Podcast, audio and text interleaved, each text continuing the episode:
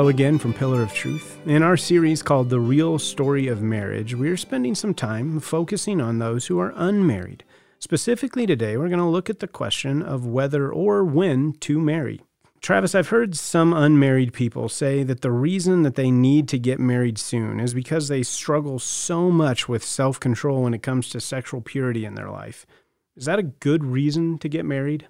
I've heard the same thing, Josh. I think anybody who's uh, been a pastor and elder has heard some young man come to him and point out 1 Corinthians 7:36, if anyone thinks he's not behaving properly toward his betrothed, if his passions are strong and it has to be, let him do as he wishes, let them marry. It is no sin.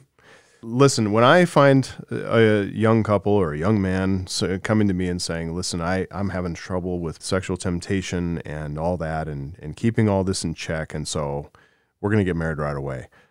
I say, if you don't deal with the self control issues before you go into that marriage, don't think that marriage is going to handle your self control issues. Marriage is not going to deal with your lust issues because lust is sin. And just the institution of marriage doesn't solve the sin that's in your heart. You have to grow in self control and self discipline in order to be a godly husband or a godly wife.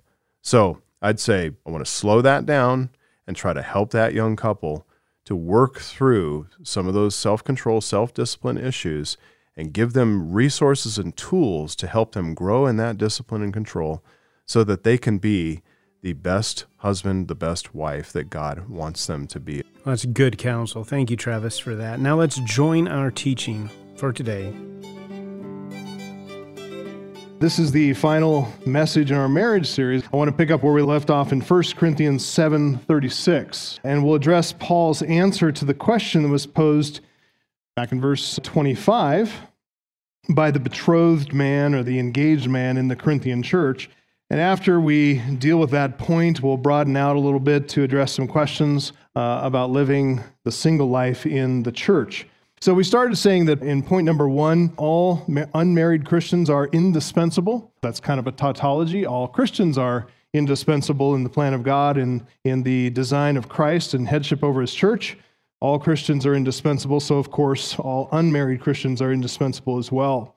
Unmarried and married Christians are woven together in the fabric of the local church, and it creates a beautiful tapestry that brings praise and glory to God. That's his design in the church. So all unmarried Christians are indispensable. And then, secondly, our second point some unmarried Christians are intentional. That is to say, some are intentional in the way that they live the Christian life. They embrace whatever God has given them and whatever God has withheld from them. Either way is a gift from His grace. Any Christian can live an intentional life, no matter what their status, condition, situation, circumstance.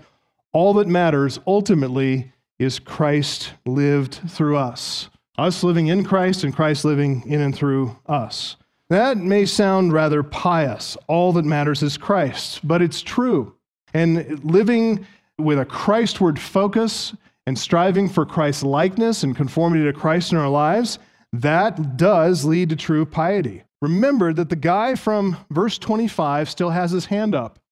He's still waiting for an answer to his question Should I get married to my fiance? We're kind of in a holding pattern here, and I'm awaiting your answer.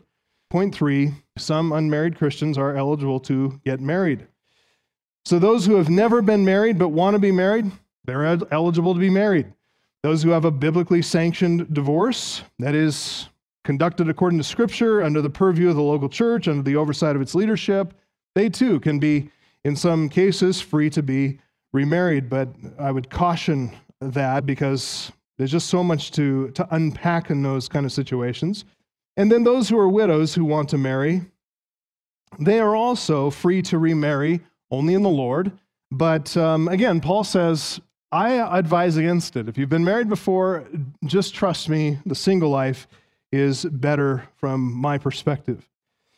So the question then from verse 25 Paul takes that up. 1 Corinthians 7:36. If anyone thinks that he is not behaving properly toward his betrothed, if his passions are strong, and it has to be, let him do as he wishes. Let them marry. It is no sin.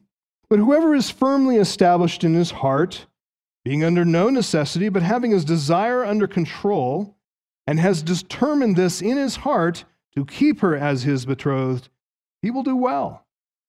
So then he who marries his betrothed does well, and he who refrains from marriage will do even better. Now, that is an answer to address the question of the betrothed. Those who are engaged, having never been married, and in this situation. Again, we need to stress this situation because we need to read this in light of verse 26, what we call the present distress. A grain shortage in Corinth resulting in unrest and rioting, uprisings. It was a dangerous, uh, very uncertain time in the city and its surroundings. So the question is what do we do with our betrothal? What do we do with our engagement in uncertain times? Do we go forward and consummate the marriage, or do we wait until social unrest dies down? When you understand the background and you understand the intent of the question, it kind of makes good sense, doesn't it? Well, this might be the wise plan to extend the betrothal period and to postpone finalizing and consummating the marriage. Keep in mind that during a betrothal period, first century, and even going back centuries before that, the betrothal period was very significant. It's not like our engagement, which is kind of looser. Betrothal was a strengthened form of our engagement. It really was tantamount to marriage legally. There was a contract involved with the family, and if a man broke that contract, man, he could be in for it legally. So, very serious time. A, betrothed couple was treated like a married couple. Uh, even though they weren't living together, the woman was still living in her father's house, and the man was oftentimes, if he's a younger man especially, living his father's house. He's preparing a place in his father's house and with his father's business and means to try to provide for this young wife he's about to bring in. That betrothal period could last us up to a year, sometimes longer, depending on the circumstances. And at the end of that betrothal period, that's when the, the father sent his son to go get his bride, bring her back, and they were going to have a, a week long wedding. So it was a wedding festival and all the rest. And then that's when they started living together as husband and wife, and they were their own one flesh unit. So, this woman here in this situation, she's still living in her parents' home. That means she's provided for, she's protected, she's safe and secure. So, this is a loving, considerate, wise uh, question that this husband to be is asking of Paul. He's trying to consider the provision and safety of his fiancee, his future wife. So, if he can wait, better to wait. Better to postpone removing her from that provision, protection, safety, and comfort of her father's home in this situation. So, under these conditions, in this situation, what is the determinative factor for Paul and his counsel? What's the determinative factor between verse 36 and verse 37? Because there's two different recommendations there. What determines whether they postpone the wedding, which is the second situation, or go ahead with it right away, which is the first situation? Should they go ahead with it, like he says in verse 36, or should they postpone it, verse 37? Paul says there's one factor, and it's a factor of self control. That is the determinative factor between the differing counsel in verse 36 and verse 37. That's the contrast. It's between those who lack self control in verse 36, and then if he is able to exercise self control, verse 37. So if anyone thinks he's not behaving properly, uh, that word can mean if he thinks that he is acting unbecomingly, and it's, it's obviously in this context where it's in a sexual sense. So if anyone thinks he's not behaving well toward his betrothed, and if his passions are strong, and it has to be, let him do as he wishes, let them marry, it is no sin. So to not behave properly, to act unbecomingly, to act in some sexually inappropriate way, Paul is putting this onto the man's conscience and saying, You tell me. You tell me what's going on in your conscience before the Lord. If your conscience is bothering you, you need to take note of that. But the second part of the verse, if his passions are strong, that translation, the NIV actually has a very clear translation of this verse. Here's what it says If anyone is worried that he might not be acting honorably toward the virgin he is engaged to, and if his passions are too strong and he feels he ought to marry, he should do as he wants. He's not sinning. they should get married. I think that is a, a, a very accurate and plain translation. Paul, even though he acknowledges that, verse 36, the best plan, he says, what he's saying to this man, I think the best plan is for you to wait until the social unrest dies down, until life returns to normal. That will require of you a bit of self control. That will require the godly discipline of waiting. Verse 37 The man who is firmly established in his heart, being under no necessity, but having his desire under control and has determined this in his heart to keep her as his betrothed, he will do well. Building a marriage is hard, but it's even harder in times of severe distress and trouble. So Paul is saying, wait, let the trouble pass over. That's the best route. That's going to set you up for the best success of building a life together. But if you lack self control, back to verse 36 and what I said there, go ahead and get married. You're not sinning even if that's not the best. Self control is a huge theme in this chapter. It's obviously a huge theme throughout Paul's teaching all through the New Testament, but in this chapter, we look back at verse 5 husbands and wives should not deprive one another of conjugal rights. Why? Verse 5 so that Satan may not tempt you because why? Of your lack of self control. Your self control issues don't end with marriage. Okay, single people? Once you get married, you still have different areas of self control. We all need to, to fight for self control, self discipline. But verse 5, self control in the marriage relationship. Verse 9, to the married, unmarried, and the widows, those who've been married before, Paul says, if they cannot exercise self control, they should marry. For it's better to marry than to burn with passion. So, for those who've been married before, those who may be divorced, maybe those who are widowed, if they are legitimately able, biblically able to get married, they're allowed to get mar- remarried. Well, Paul says, I think it's better that they stay unmarried, but if they can't exercise self control, they should marry. It's better to marry than to burn with passion. And by the way, also better than to sin. That's the issue in self control. That's the issue in all this counsel is he says, I don't want you to sin. I don't want you to commit sin. Interesting that phrase or that sentence there. It's better to marry than to burn with passion. You often hear, don't you? Those who've never been married to anyone before, they quote that last sentence as if it applies to themselves, as if it justifies their demands. I need a wife right now. And they point to that verse. Paul's not addressing those who haven't been married before, he's addressing those who have been married before. This is for the unmarried, the, maybe those who are divorced. He's, this is for the widows. It's not for those who've never been married before the struggle for sexual purity and self control in sexual issues can be difficult, certainly difficult in Corinth. The place was immersed, pornography, all the things you might think of, uh, immersed in sexual immorality. They had a temple where there were temple prostitutes, cult prostitutes, male and female, that people visited and frequented. You can even see it show up in 1 Corinthians chapter 6 and 1 Corinthians chapter 5. There's sexual immorality going on in the church. It's, it's a vile place. Corinth, Greco-Roman world was filled with sexual immorality.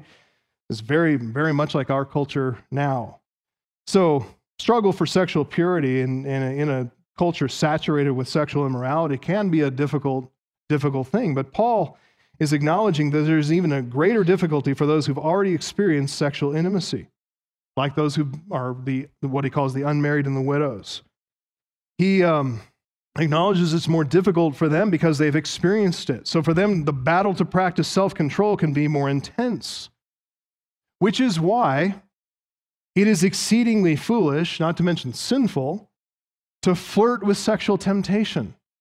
If you're unmarried, well, we're more married, but if you're especially if you're unmarried, you don't have to be married these days to experience sexual intimacy. People commit fornication all the time. People could look at pornography all the time. So it is, it is foolish and sinful to flirt with temptation. It's like a child playing with fire.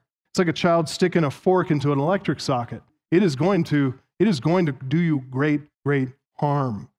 So foolish to give in to sexual temptation, to engage in any kind of sexual sin in any form, whether virtual or actual, whether on a screen or in person, it doesn't matter. It is absolutely foolish. You will regret that for the rest of your life.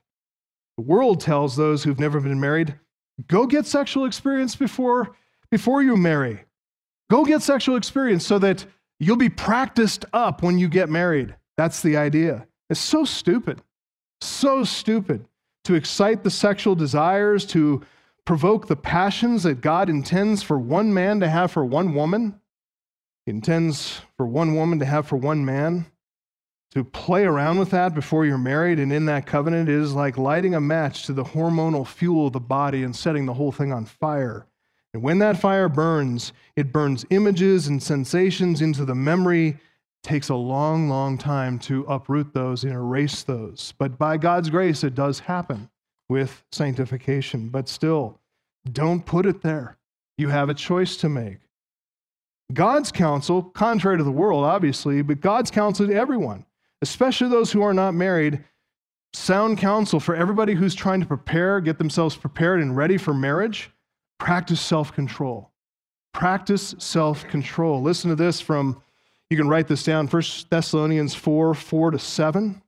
Let each one of you know how to control his own body in holiness and honor, not in the passion of lust like the Gentiles who do not know God. Let no one transgress and wrong his brother in this matter, because the Lord is an avenger in all these things, as we told you beforehand and solemnly warned you. For God has not called us to impurity, but in holiness. Holiness, self discipline, self control. These are the building blocks to setting a foundation, a good foundation for your married life and for the entirety of the Christian life as well. Learning to practice self control, learning to say no to your impulses, all your desires, longings, to put them in check, just to deny yourself of something you're allowed to have anyway. Walk by that donut in the office, just say no. Just say no. Just walk right by it. You see that pastry, ladies, just, just walk right by. Say, I've, I'm going to have control over my own body. And I'm going to tell my, sensa- my, my desires, no, I'm in charge, not you. That's how it goes. Even those things that are legitimate, God given desires, legitimate God given desires, if you are willing to sin to get them, or you will sin if you don't get them, well, that's when legitimate God given desires can turn into sin. So put guardrails around legitimate God given desires, especially in the realm of sexual propriety. The practice of godly discipline, self control, it lays a foundation not just for sexual purity, but for the entire Christian life, and it prepares us to enjoy God's very best. God's very best. According to verse 38, in view of the social unrest and danger, the one who marries his betrothed does well, but the one who refrains from marriage, he'll do even better. So the difference is between one who does well and then one who does even better. So much of the Christian life is not about the choice between right and wrong, good and evil, bad and good, righteous, unrighteous. Those are simple binary matters that our Bibles, aided by our, the law of God in our hearts and informed by all of nature, supported by our consciences, making those kinds of choices between the black and white issues are so, so easy. But what the betrothed Christian, the betrothed Corinthian is asking about, and what so much of decision making in the Christian life is really about, it's about the choices between good, better, and best. It's why settle for the good? Why settle even for the better when God's very best is available to you? Those who practice self control, especially in the realm of permissible things like this, whether to marry now or wait till later, this is to train your heart for future discernment. It's to make a distinction between the good, better, and the best, that is, that is the stuff of wisdom there.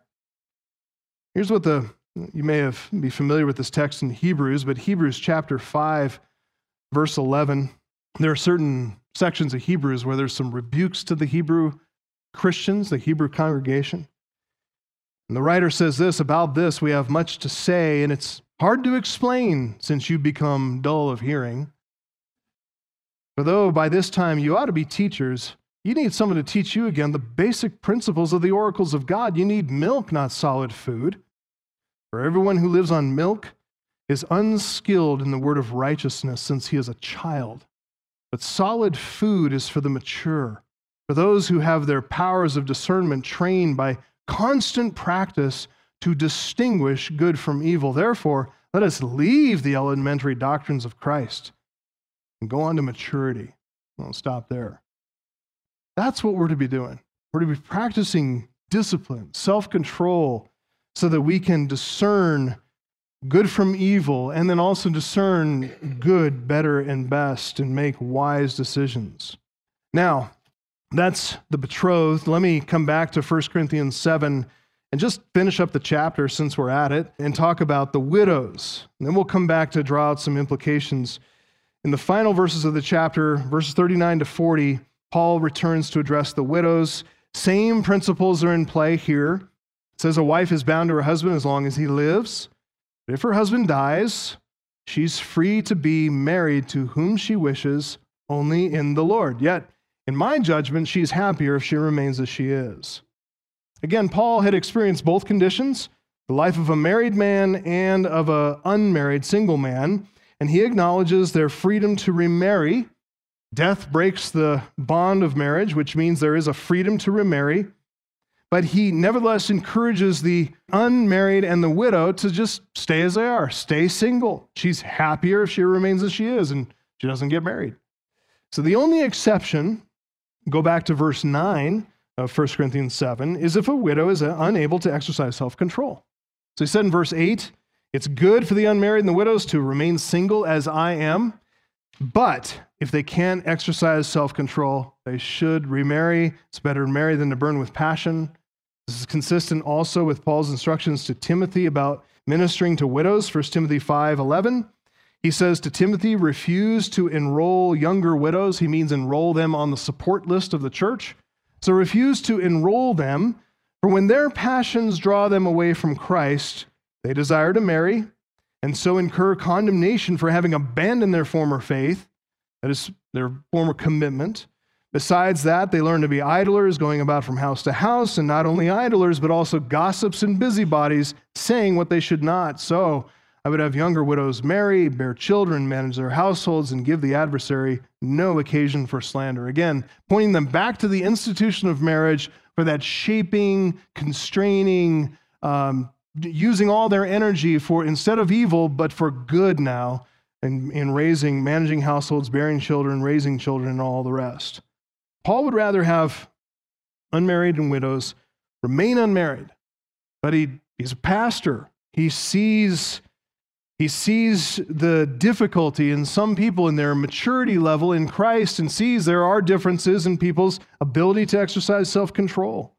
So he makes provision for the, the strength of that marriage impulse, which goes all the way back to the Garden of Eden. Remember, compelled by a desire to marry a wife, a man shall leave his father and mother, hold fast to his wife, they shall become one flesh. He's going to be driven to marriage. Also, the woman, even after the fall, her desire shall be for her husband. So they're still compelled to come together.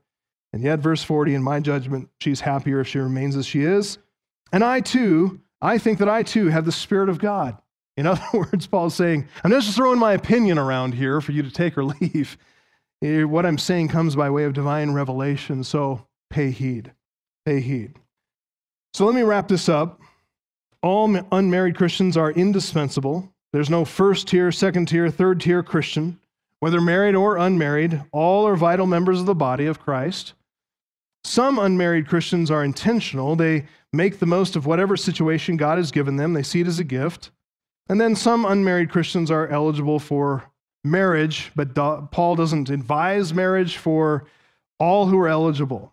For the unmarried, the widows, he's decidedly in favor of them staying single, standing for marriage still.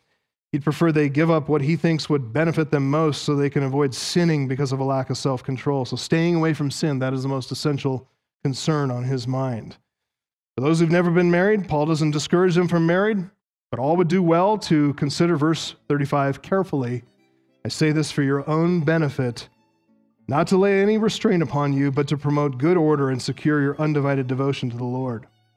And again, what Jesus said to his disciples not everyone can receive this saying, but only those to whom it is given. So, both marriage and singleness, both are good gifts from a good and wise God. Okay? Well, as Travis mentioned, the Bible teaches we are to practice self control in all areas of our lives. So, as a point of application for today's message, you might ask yourself, how are you doing in that area? Well, we'll wrap up our series called The Real Story of Marriage next time. Plan to join us. And if you've missed any of these broadcasts, visit our website, pillaroftruthradio.com, to find the ones you missed, as well as many other encouraging teachings from the Bible. We would love to hear from you. Send us an email at letters at pillaroftruthradio.com or find us on Facebook or Instagram. We'd also like to invite you to join us here at Grace Church in Greeley, Colorado this coming Sunday. Just visit our church's website, gracegreeley.org, to find details about our services. Now, from all of us here at Pillar of Truth, I'm Josh Odie. Thanks for listening.